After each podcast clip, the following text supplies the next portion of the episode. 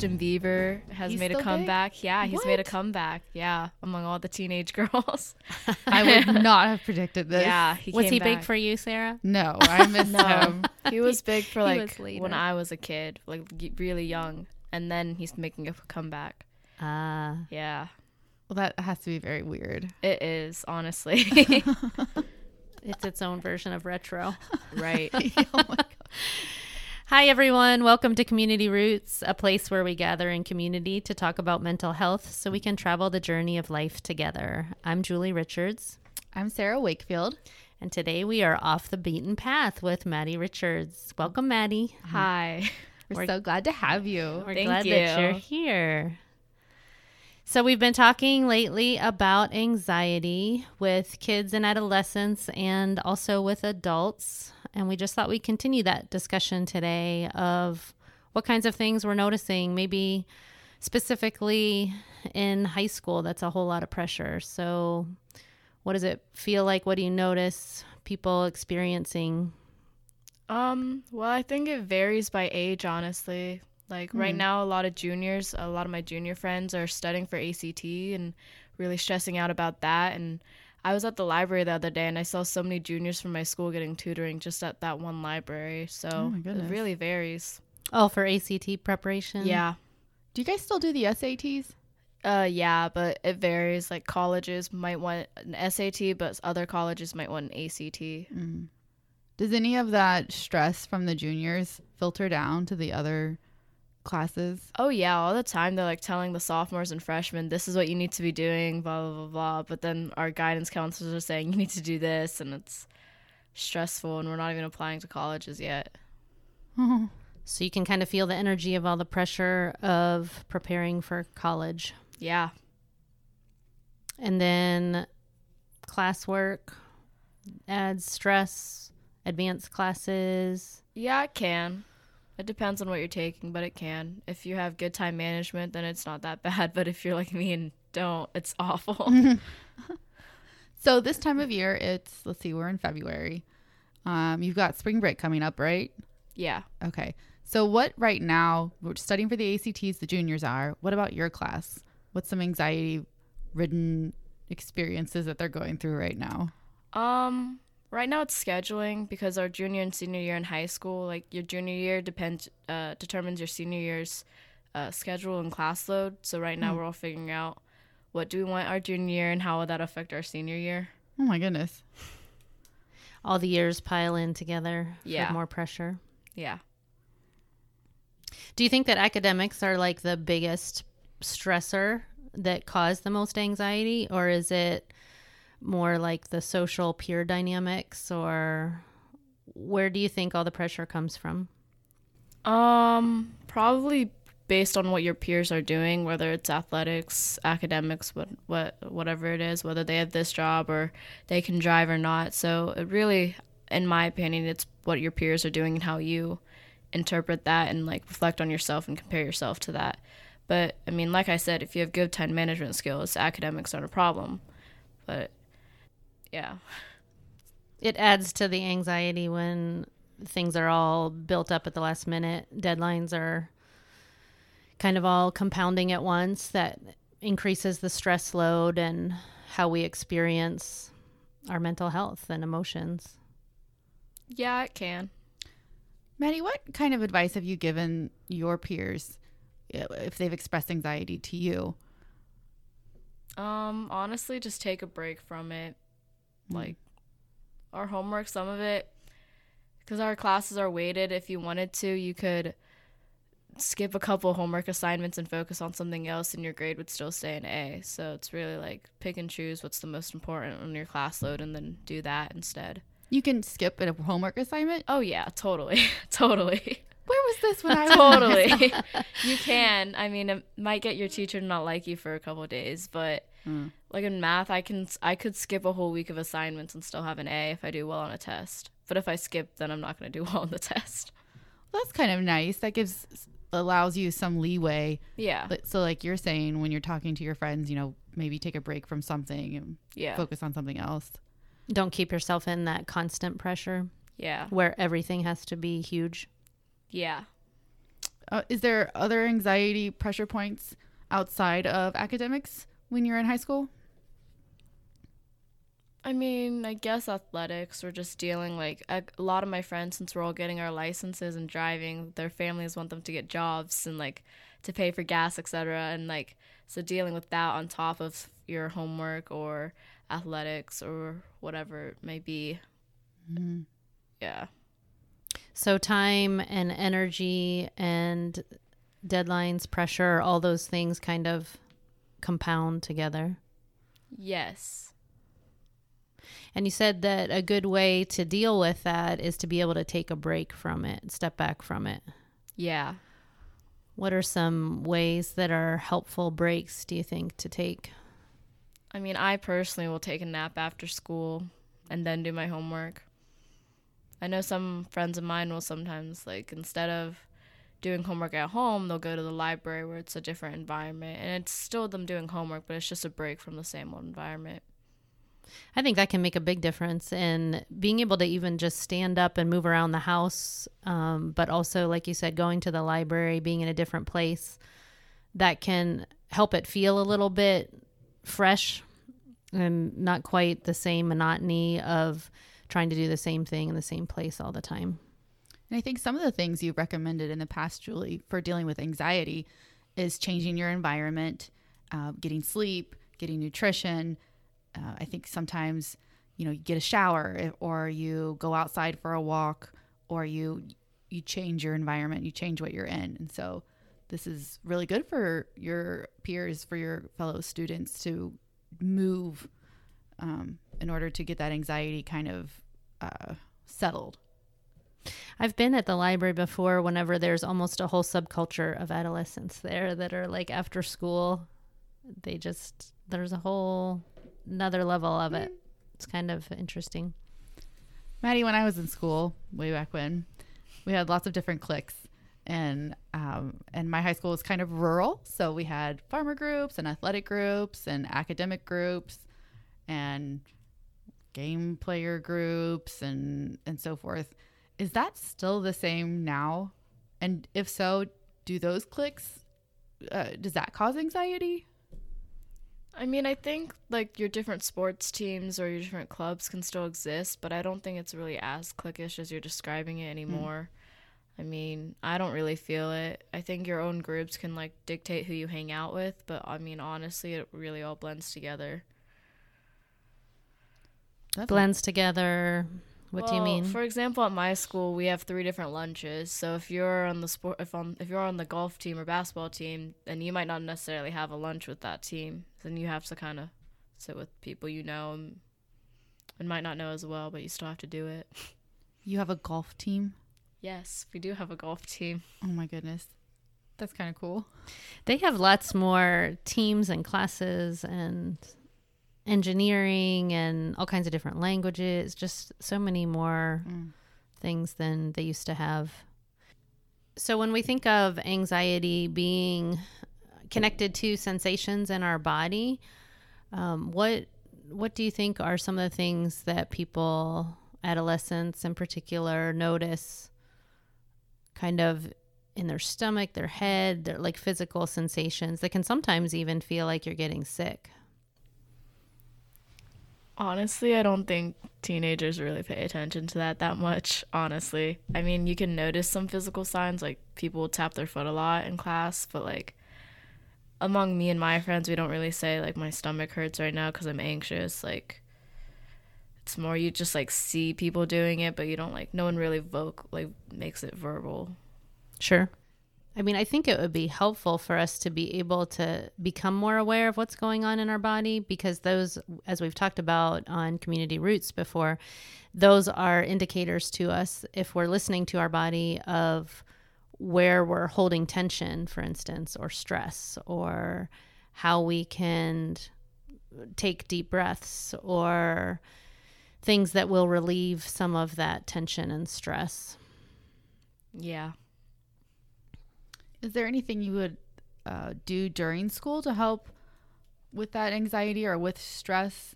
Something you can do while you're in class or while you're going in between classes and instead of waiting till you get home? Mm, depends. I mean, some of my friends like to listen to music during lunch and like just chill out.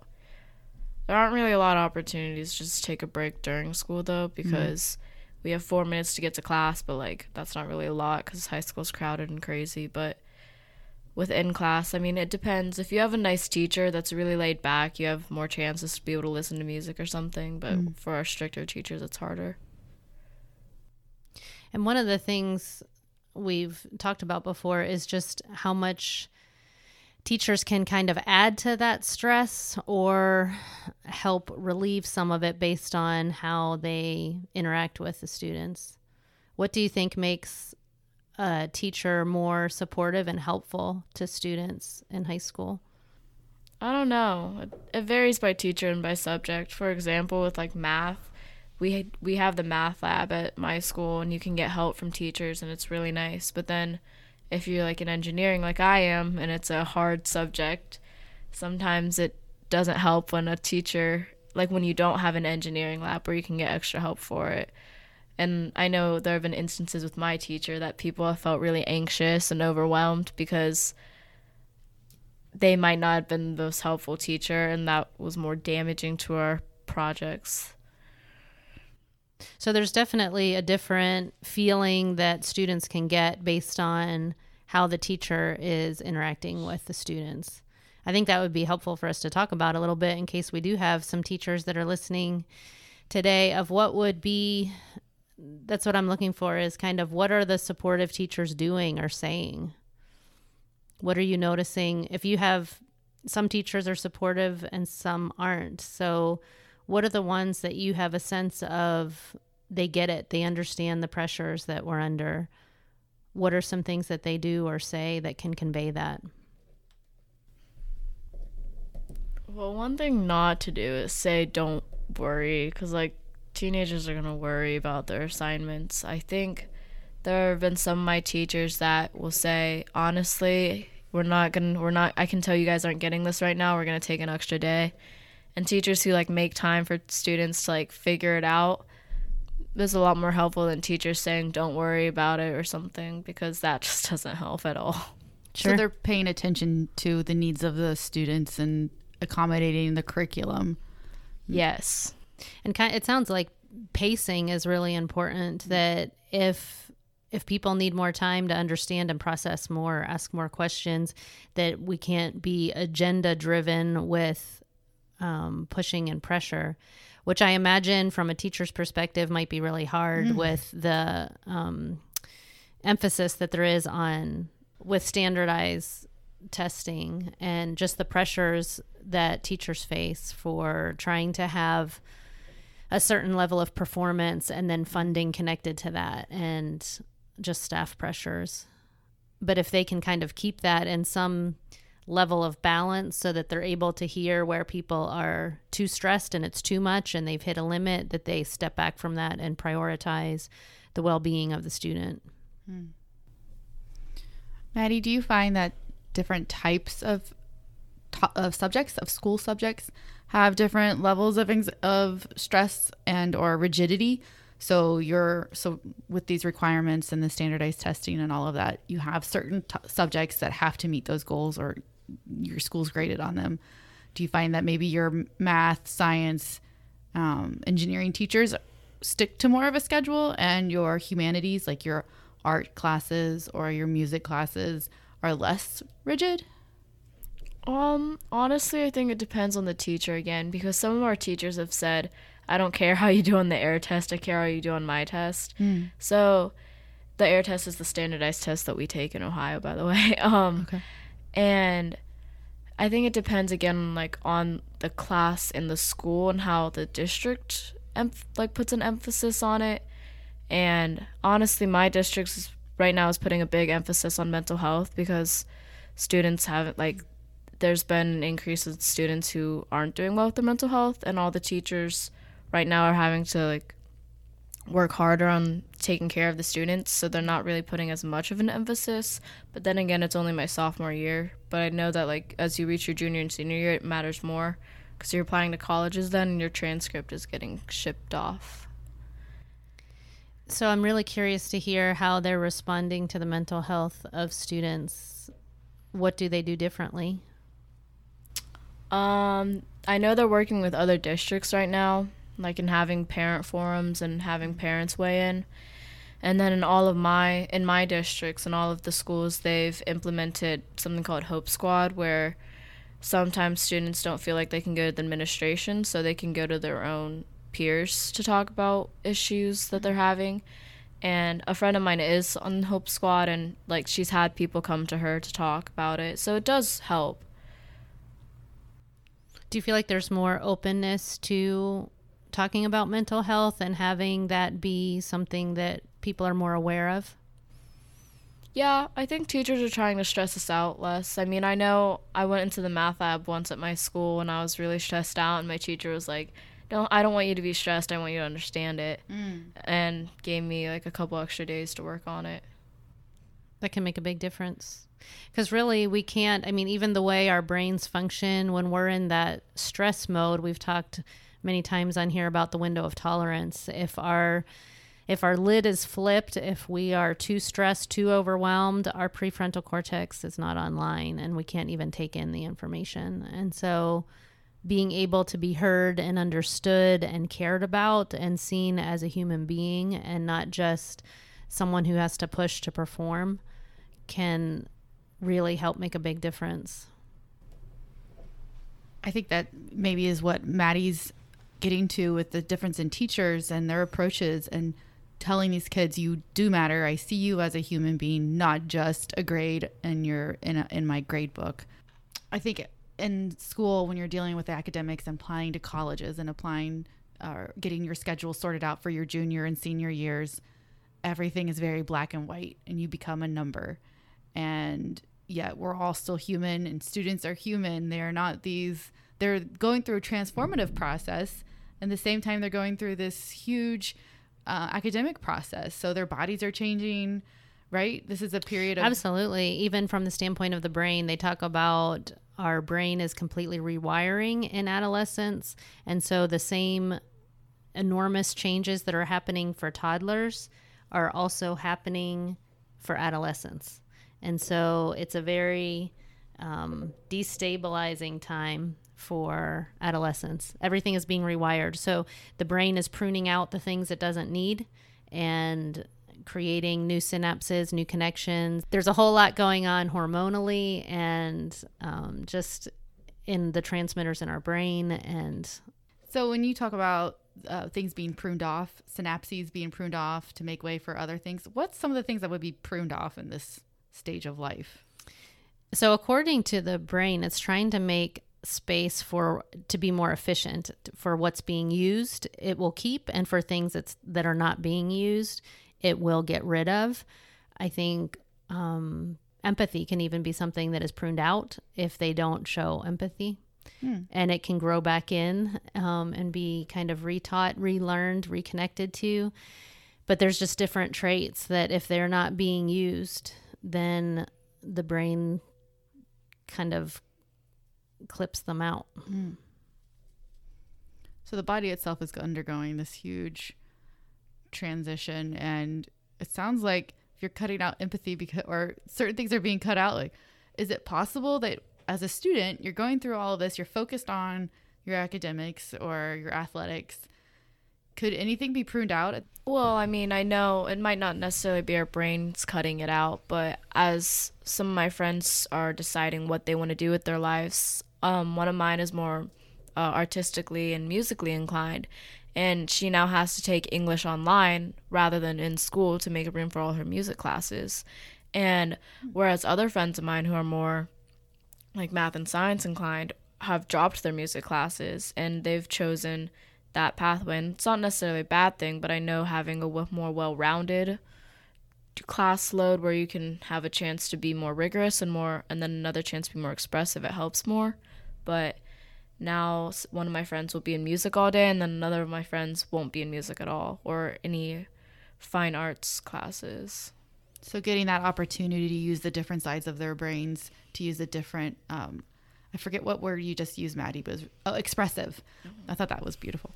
Um, yeah, it sounds like as a student and as an adolescent growing right now, you would benefit from a well-rounded approach. You maybe might be able to handle that anxiety differently if you're able to express yourself in areas that you're not concentrated in.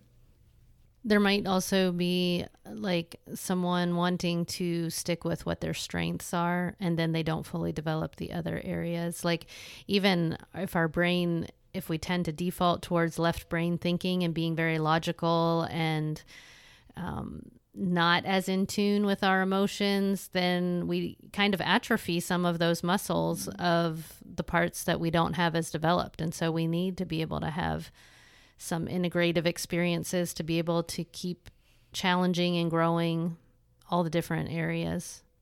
What do you think, Maddie, that families can do, whether it be siblings or parents, to help reduce some of the anxiety feelings, the stress? We've we've talked in past episodes how anxiety can be expressed in ways of irritability or um, overwhelm um, sometimes anger for people.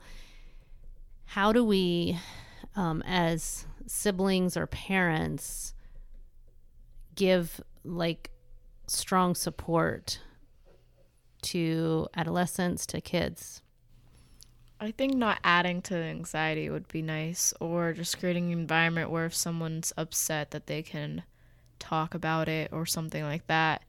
I mean, I know some of my friends don't really talk about anything with their families because they don't think they can.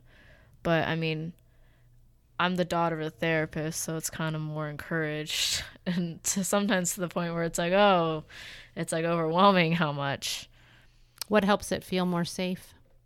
What do you mean?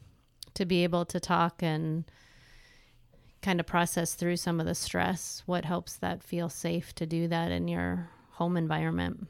Um, I think mostly just having letting the teen dictate it, not having parents asking like uh, why is this happening and trying to dictate the conversation themselves, but letting the teenager dictate the conversation when it comes to anxiety or mental health. Because honestly, it's the teenager who knows what's going on, not the parents. What if the teenager doesn't want to talk about anything because they're so overwhelmed they have shut down? I think little things can help break the barrier. Like a friend of mine is depressed and like she's been diagnosed and her parents know it, but like they don't really recognize it. So it creates mm-hmm. an environment where she can't really talk to her friends or to her parents at all. Mm-hmm. And they don't really help with that because they're so strict with her and trying to dictate everything that it, like she doesn't have the chance to talk about it. Mm. And so you were saying there were little things that would be helpful. What are some of those little things? I know sometimes I like tea, hot tea. Maybe that's a, something a parent can show by bringing them like a hot cup of something while they're studying. yeah. Like a gesture, going out for ice yeah. cream. Just parents being like there, but not overwhelmingly there. Not too much or over the top because then that adds to the stress and the pressure more. Yes. Because you were also mentioning that one of the ways they could help is not increase the anxiety and the pressure. So don't add to it. What are the things that add to it? Not having space to like like I said, whenever I get home from school I take a nap and my parents let me take the nap and it's nice because I get the chance to kind of take a break. So letting a teen have that space to just have feel their feelings or feel their anxiety really helps. Kind of gets the stress out. You need some time to feel more balanced, feel like you have room to recover. Yeah. There's a whole lot of pressure and overwhelm that can happen in the course of a day for any preschooler, middle schooler, high schooler, any of that can just be intense. And so having some room to be able to rest, regroup, recover is really important. Are there other things that add to it to make it worse? So if if the parent is too involved or trying to ask too many questions, that's adding to it. It can, for sure. Anything else that feels like gets interpreted as pressure or not supportive? I think when parents don't trust their kids, that can add more stress and anxiety that they feel like they need to either try harder with their parents or they just reach a point where they don't care. And I know that there are some teenagers who will whose parents are just so overbearing that they're more secretive and like sneak mm-hmm. around more or like hide their location like on their phones and it's like that can lead to a toxic environment and more anxiety. Julie, you had mentioned last week in our um, episode on uh, adult anxiety asking what versus why and that was more of, of uh, asking yourself what is causing or what is contributing to this versus saying well why do you feel this way? Uh, it sounds like maybe that might be an appropriate question for parents to ask as their kids their students instead of saying well why are you so stressed? or why are you depressed? or why are you in your room? Maybe what's happening? Um, what's going on what I'm thinking about is even what we had posted this week on our social media with Facebook um, and Instagram, that sometimes statements can be more helpful than questions because if I have to answer a list of questions, and I think Maddie, you mentioned mm. that, that like if they're asking a lot of questions, it's too much. Yes. And so that starts to feel like you're backed into a corner or like maybe interrogated a little bit like mm. why are you asking me so many questions like stop asking me questions and i think what i've gleaned from four adolescents that i've raised and am raising um, that sometimes it just helps to be available when an adolescent wants to have the conversation because there are times that um, a teen will want to talk a lot and share all kinds of things and keep talking and keep processing. And then there are times they don't want to talk at all. And I've had clients, for instance, who are parents that just say, I don't know how to help my teenager talk. I don't know how to mm-hmm. help them talk through their feelings. And a lot of times they need to be patient with there are some times of the day that are harder to have conversations if they're a morning person or a night person or when their energy is low or if they need that space to recharge then that's probably not the time to try to explore too much with them. But then there are really organic times during the day. It might be driving to run errands or it might be when that teenager is wanting to talk about what's happening with their peers that as parents we can make a priority towards setting down what we're working on and giving them attention or um, making room, even if it happens late in the day when our day and energy is spent, that maybe they need time to connect. Yeah, for sure. I think when parents can recognize that their kids are needing time to recharge and relax, and then there are other times when I know when I get home, like from hanging out with friends late at night. My parents want to go to sleep, but I'm like super charged up. But then most of the time, my mom makes time. Well, all the time, my mom will listen, even if it's for a little while. But then there are other times when I'm coming right home from school, I'm not in the mood to hash out everything I did. And that's when my parents will get the standard of oh school's fine everything was fine nothing happened like mm-hmm. but whereas later in the day i might have more energy or better state of mind and I know before coming here to record, my mom was texting me like about something, and I was very, well, it's fine, okay, yeah, because I mean, at that time, I was just anxious about driving and getting here and recording. But I know that after this, I'm going to be in a crazy mood. So it sounds like there's a time and a place for everything. And just because your student isn't responding immediately with, if you start asking questions, it's not that they don't want to talk about it, but there is a time for it, and the student's energy is low. The student's energy um, may be completely gone, and they need time to recharge. and instead of taking it personally, like I think some parents might, um, it's meeting the student where they are and that there's really going to be some ebb and flow in that and that's normal but one of the things too maddie that you were talking about um, that maybe some parent relationships can get damaged too. Like if they aren't trusting their teenager and then that teenager feels like I give up, I don't care, I'm going to just hide what I'm doing. And it can really drift that relationship further apart. And so I think being able to tune into how healthy is our relationship and um, maybe making ourselves aware if there are things that need repairs or to touch base on if it seemed like something happened that didn't go well. We call it a rupture, but to be able to revisit it and make apologies for our humanity as parents or um, reconnect whenever there's that kind of discord or rupture that happens. So, Maddie, you're in your sophomore year of high school, right? Yes. We're winding down just a little bit.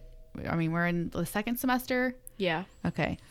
So, as freshmen, um, what would you have to say to freshmen, incoming freshmen, or freshmen becoming sophomores who might be feeling that overwhelming pressure from the trickle down effect of juniors and seniors planning, preparing, test taking, and all of that?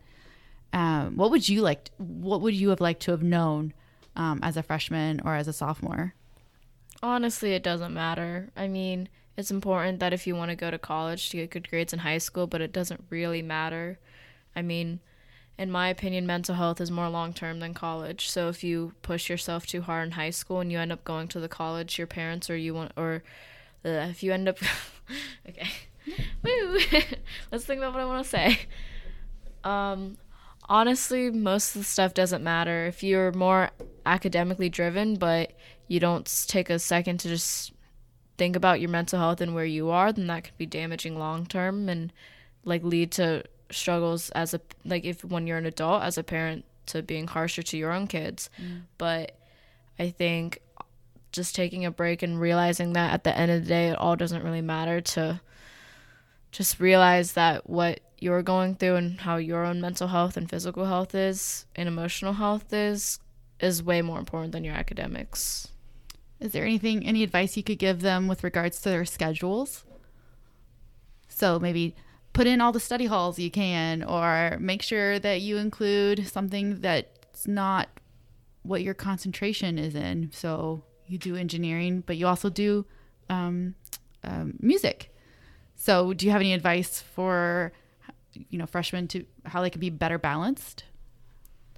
I think if you want to focus on something like math and sciences, that's totally okay. But to throw in something, it doesn't necessarily have to be music because I dropped music my sophomore year and I don't regret it at all. But having something that balances out like a fun elective, like right now I'm taking a cooking class right in the middle of my day, and that's a nice break from going straight from science into a math class. It's nice to have a cooking class in the middle of my day. Maddie, where is our food? No. I was really hoping for some um, croissants or delicious meal prepared for me. I guess not. That's okay. But that probably is a really great help during the day to have some time that you can eat and make something fun. I mean, that cooking can even really be a great tool for mental health it it gives us nutrients and it also gives us something to do that can be fun. Mm-hmm. It's a mm-hmm. good hobby to learn. Stepping out of your classroom environment. So we're coming to the end of our episode and we like to end on some notes of gratitude so that we can always look for the good things that are happening in the midst of our hectic, crazy, or busyness, or anxiety, or anything else that we're experiencing. We can also notice what we are grateful for. So I'm going to say I am grateful for Samuel getting all of the instructions for recording this first epic episode where he was not present for it. So it's great that we can be a team and learn from each other and help each other. And even just that, I had that thought actually earlier today of part of self care is realizing that we're not alone and that there are mm. people that are in this with us and we're together and that together we're stronger. And so that's a great piece of self care too. I am grateful that our horses went out yesterday. Uh, with the weather being so mild, the pastures have been really bad. And so when I go out to ride my horse, it's you just wonder if you're going to get a bucking bronco or if you're going to have a nice ride. And it's healthy for them and their own anxieties if they get to get out, change their environment, and interact and socialize with other horses. So I definitely noticed a difference in my own horse yesterday after she got out and had that group experience and got to be outside. So That's pretty cool how it mirrors our own mental health. oh, They so- always say that with equine therapy and learning from horses. That's super cool. yeah, it really does. Maddie, anything you're thankful for? I'm grateful that I can now drive because for some people like me, anxiety c- can be time driven. So now that I can drive, it helps alleviate some of my anxiety. And yeah, Independence and freedom. yeah. That feels good. Mm-hmm.